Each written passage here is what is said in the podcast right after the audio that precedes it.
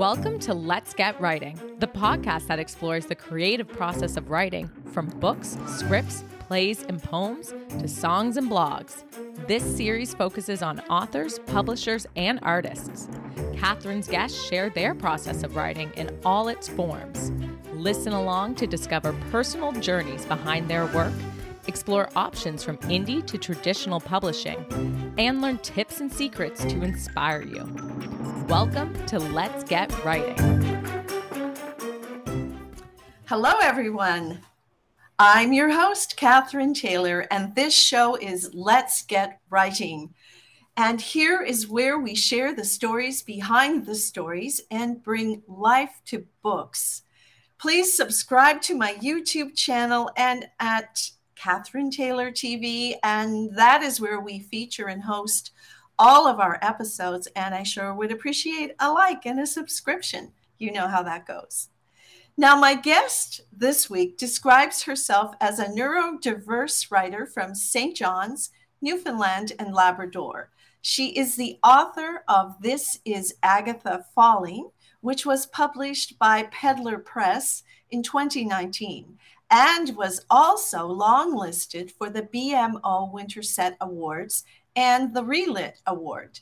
She has published poetry and prose across Canada, the US, and the UK. She was the winner of the Gregory J. Power Poetry Award and was longlisted for the CBC Poetry Prize. Her book, Land of the Rock, Telev Uncareg, I'm not sure if I said that right, but she will when she joins me. Mm-hmm. But this book is her first poetry collection, and I'd like to welcome Heather Nolan to the show, and I shall do so just in one second here.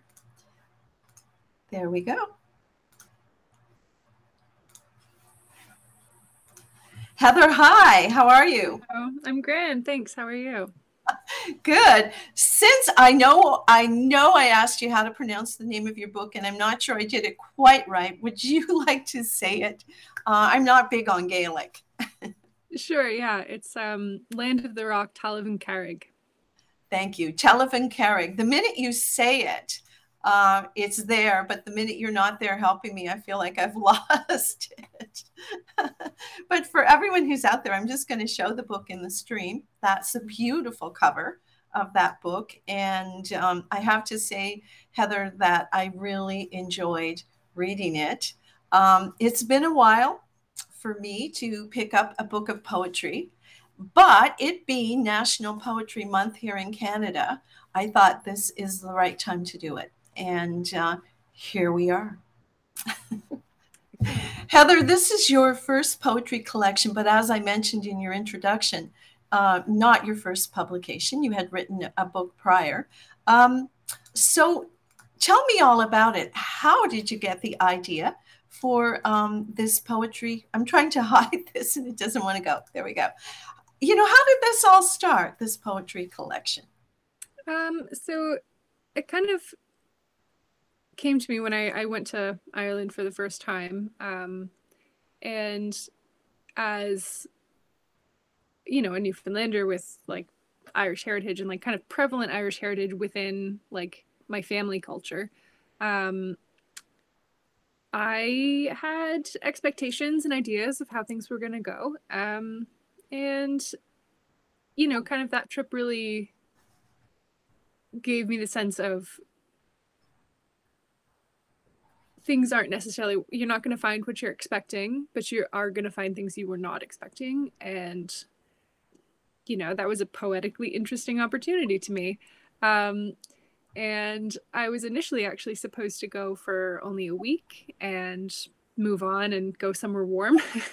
Uh, but i canceled my flight to malta a week in and stayed in ireland for a month just like and wow. Ex- exploring everything um, and that means a lot to me because i really like being warm. Uh, yeah so then when i got back to newfoundland i started kind of asking more questions and and going down to the the places on the southern shore where my family are from talking to them a lot more um, and trying to sort of you know start this process of thinking about where i come from. And I would say within a month of being back, I had the whole structure of the book laid out and knew exactly what I was going to do. So it was like it was a project that was very much it was always going to be exactly what it was. Interesting because I think this happens sometimes. We are compelled or drawn to go to a place for some reason inside of us it's it's in our heart maybe it's been passed down through the generations somehow the dna in mm-hmm. you is almost like a, a homing signal. I want to go back there and make those connections. And then when you're there it becomes so inspiring. All those things just maybe come together. Am i right in saying this? I've felt that before. This is why i'm i'm mm. putting it this way. I think so, but I think there's also like we get those kinds of notions in our head and then we actually go to the place and um and that's that's a big part of what this was as well was um kind of checking myself, you know what I mean? Like um trying not to let the romantic notion of it take over, take hold and and trying to kind of think of it in a a more like realistic and practical sense. Mm-hmm. And you came back, and then you were you were. Well, I guess the, the book actually it's almost an exploration of place and belonging. Um. And so you were there looking at things, sizing sizing up, and that comes out in your your, your poems, the, the different things you experience, um, the water, the rock, all the things that we still have here in Newfoundland, and the connection between our two countries has been there for years. And mm-hmm. as we populated this province, we had to come from somewhere, and it was the old country. Look at me, I'm a shining example of it with the red hair. Like we're out of Scotland, grandmother Bain. and there is some Irish in there as well. Um, so here we are and we we thrived hopefully on in this province and survived some points it was more survival. And then you started to look for you know that kind of identity in the origin of where you came from. And you went to places in newfoundland like you you ex- ex- explained. But was it different after you had come back from ireland or was had you just never looked at it before? Mm, that's an interesting question. I think um I think I I think I knew, you know, the the connections from Newfoundland. Like I'd I'd been paying attention to that part for a long time. Um and so it was like it was the part the places in Ireland were the most surprising. Um like I'd been to Fogo Island before. I'd been to Tilting before. I knew the like like heritage preservation of that like um I- Irish immigrant culture there. Um, I mean, they still consider themselves Irish. They don't even call themselves Canadian. Um, so I, I, knew that already going into this.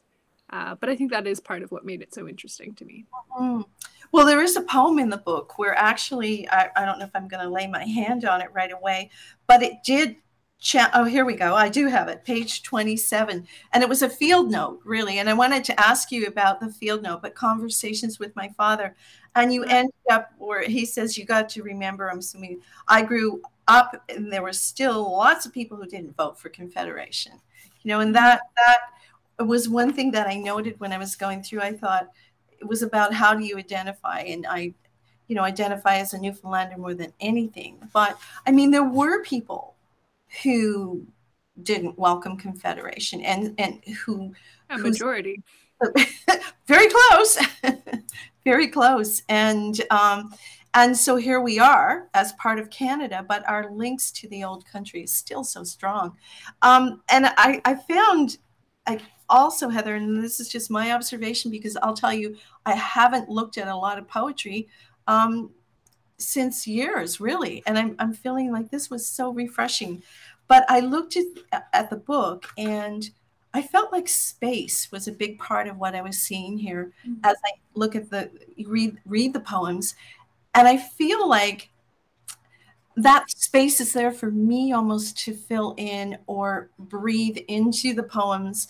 And I loved it. I loved that part of the book that there was just so much openness um, in it and the readability of course that made it easier when you're not thinking with poetry because poetry doesn't give you everything It really doesn't. This is my, my feeling about poetry. It gives you a lot, but it also gives you room to explore. And, yeah. um, you know, how, how did you feel when you were writing it? What was your intention? Um, well, just to comment on what you, what you said first, like I think I think part of the the purpose of poetry is is that it's a collaborative effort. You know, like um, the space is there for for the reader to participate with. I think. Um, sorry, what was the actual question? I just really no, I know when you when you were writing writing it and just allowing that to happen like with some of the the one one page the poem that you were talking about the cod fishery day six and there's just one word there on the whole page i'll bring it up. There you go. You can see what i'm talking about. That space wind period. And i sat with that and i thought it's one word. We're talking about the food fishery and yet there was so much. And i just sat there and thought about wind and all that means when you can't get out or you're out there or you're trying to get back and so on. That's what i'm saying like the mm-hmm. space you leave in your writing for the reader to participate. I guess if you can just talk about that a little bit that approach yeah um i i've been like a fiction and poetry writer um kind of side by side uh I was writing this book at the exact same time as I was writing This is Agatha Falling. And, you know, like it, that sort of thing shifts a little bit when it comes to publication because they come out so far apart. It feels like they're separate um, experiences, but I was writing them both at the same time. And so I think I feel similarly with poetry and um, and fiction. Actually, now that I'm thinking about it, um, in This is Agatha Falling, I had another very similar like blank page um, where it was the the chapter title was Winter Interlude and just blank page and then on to the next chapter kind of thing. And that's kind of funny now that I think about it, but I think in approaching both fiction and poetry I'm I'm really interested in brevity and I'm I'm interested in experimental forms that like allow for that kind of like like I said, like space for participation. And so I really like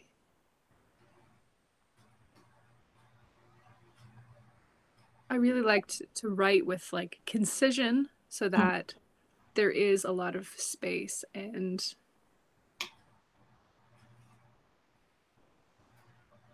and I'm not like I'm I'm interested in saying things as directly as possible um and creating like sharp images that don't require too much space. That's mm-hmm. just something I've been really interested in with writing and I do think that you know, particularly particularly with poetry, every word does count. I mean, mm-hmm. it, it's that whole sense of of choosing those exact words, and you do it so well. It it really is.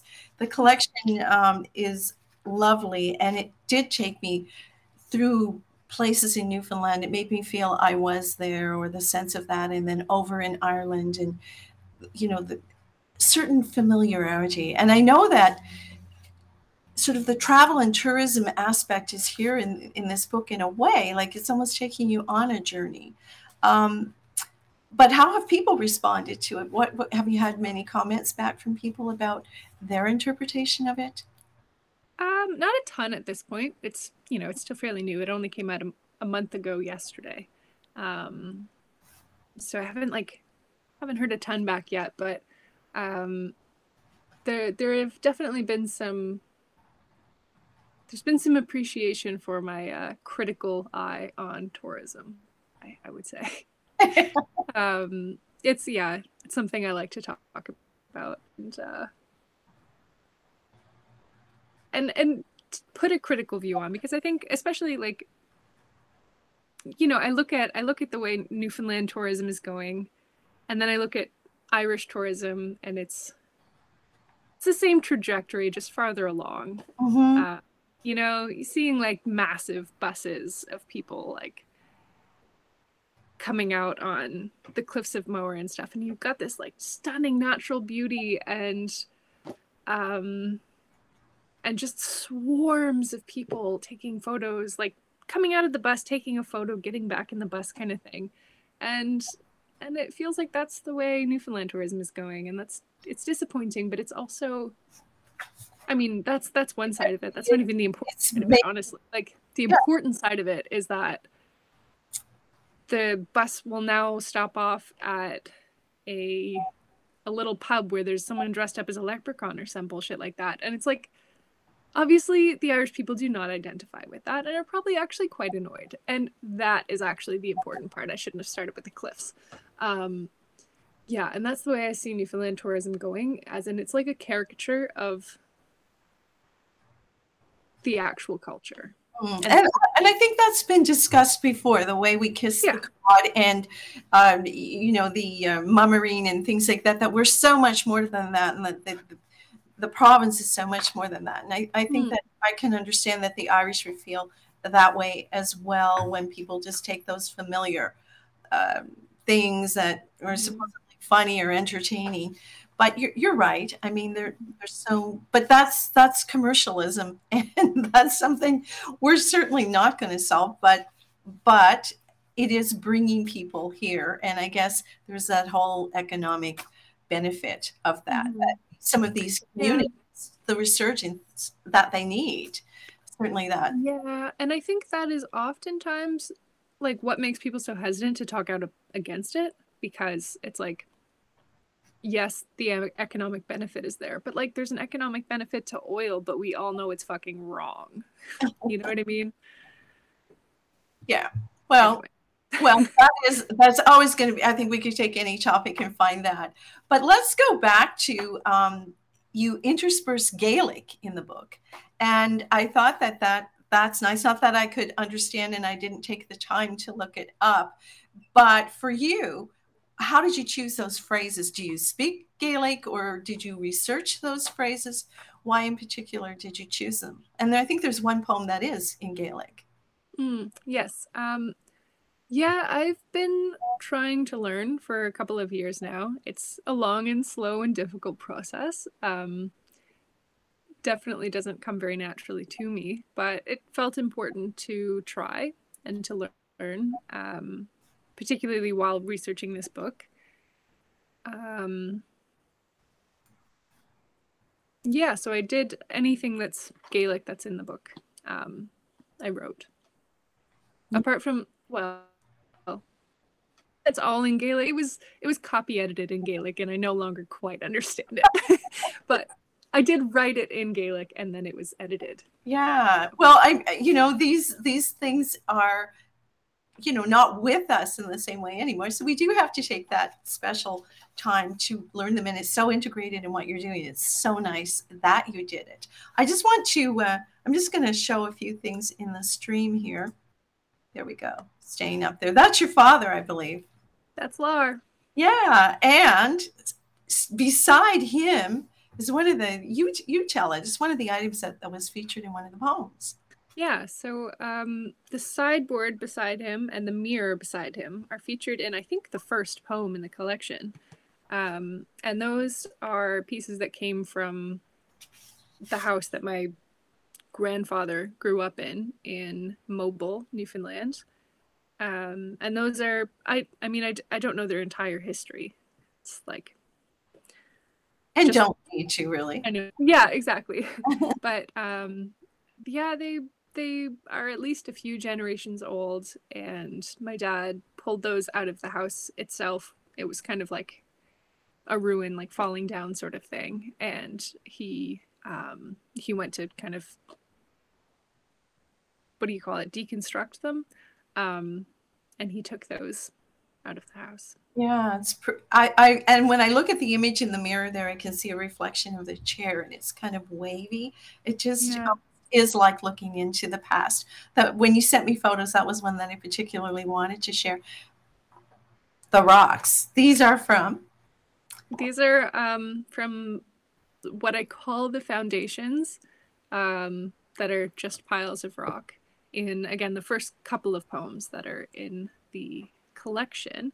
However, I did recently go back to these are in Nolan's Meadow, so the um, the land that my ancestors lived on in Newfoundland when they first came. And I recently went back with my father and pointed them out and said, like, oh, I wrote a poem about these foundations. And he was like, those aren't foundations. Like that's just the piles of rock from how from the way that they cleared the field and took the rocks out of the field mm. and laid them there. But it was too late because the book was already gone to print.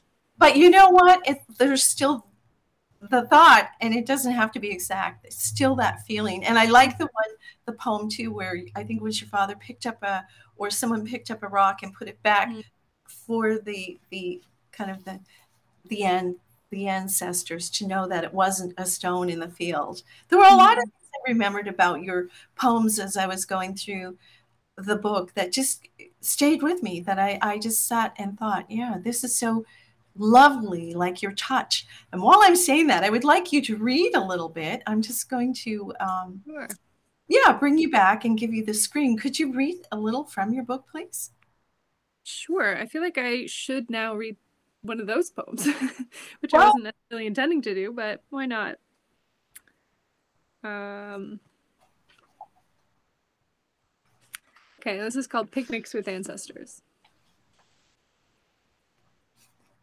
When the grandkids are home, my father arranges two cars Tupperware crammed with sandwiches and sliced fruit. My stepmom bakes scones, asks my sister and me over her shoulder on the trail to Nolan's meadow whether we feel connected to this land our ancestors worked. My sister shrugs, stops to check on the children dodging alder brush. I say it's more complicated than that. Dad, in his unspoken way, is looking out for the old gate to the animal pasture. Stepping from cool spruce shade into the meadow, we all hold our own disorientations. Neglect of generations grows dense as a thicket, and the meadow has retreated up the hill. We try for a glimpse through the alder and stunted spruce.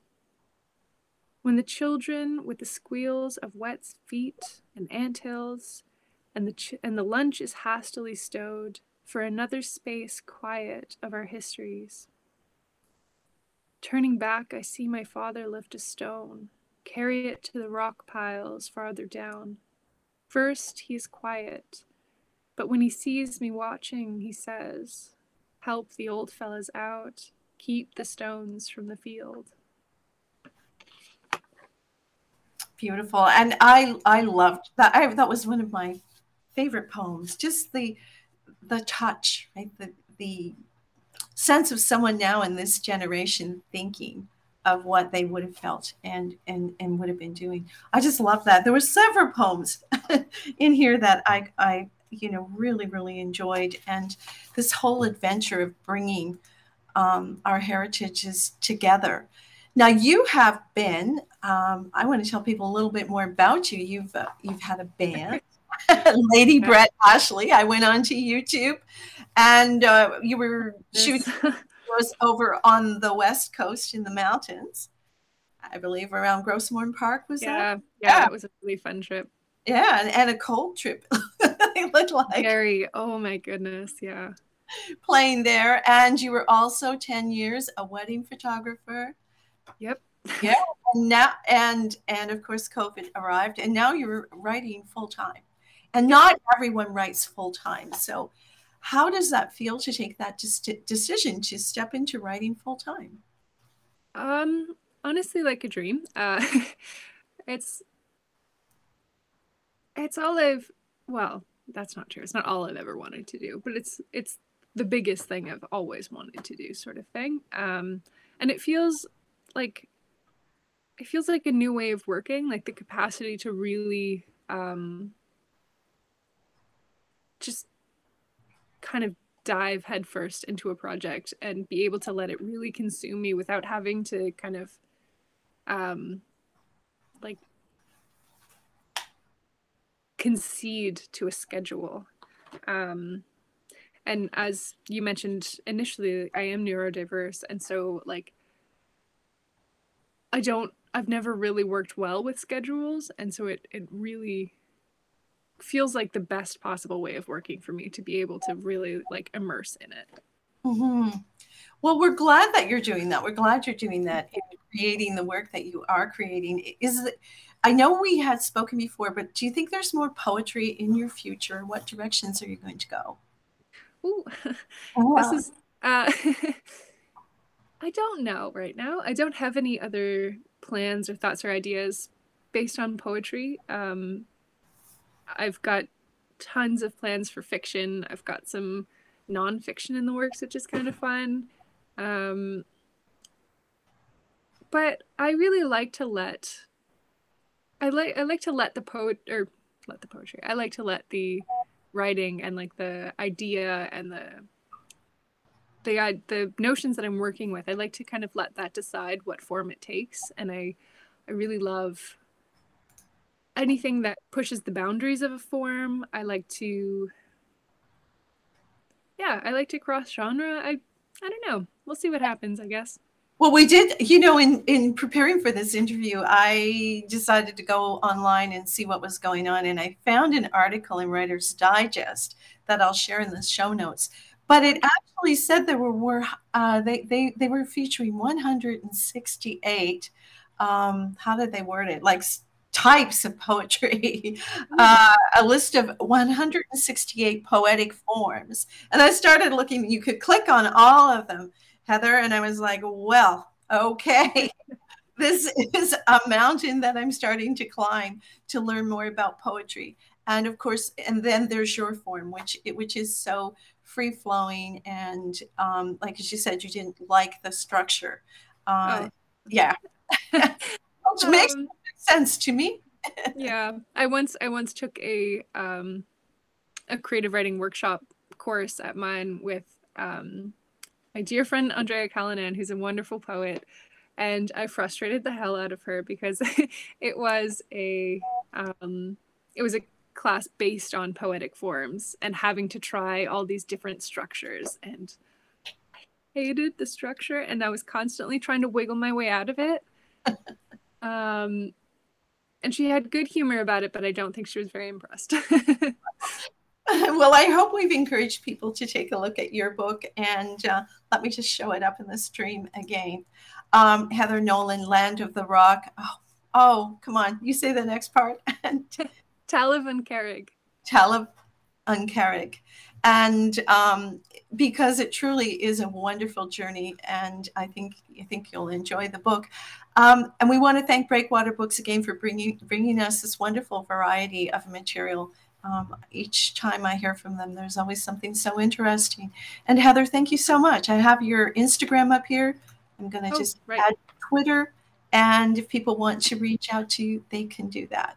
So thank you so much for your time today. Super. Thank you so much for having me. Yeah, and folks, thank you for joining us. Don't forget, all the shows are available on my YouTube channel at Catherine Taylor TV. And have a great day. And uh, goodbye from Let's Get Writing. Thanks so much for listening. We'd love to hear from you, so please let us know what you thought of this episode and share your ideas for future guests or topics. You can email us at letsgetwriting at catherinetaylor.ca. Don't forget to subscribe and even leave a review. And if you love this episode, share it with a friend. Until next time, believe in yourself and let's get writing.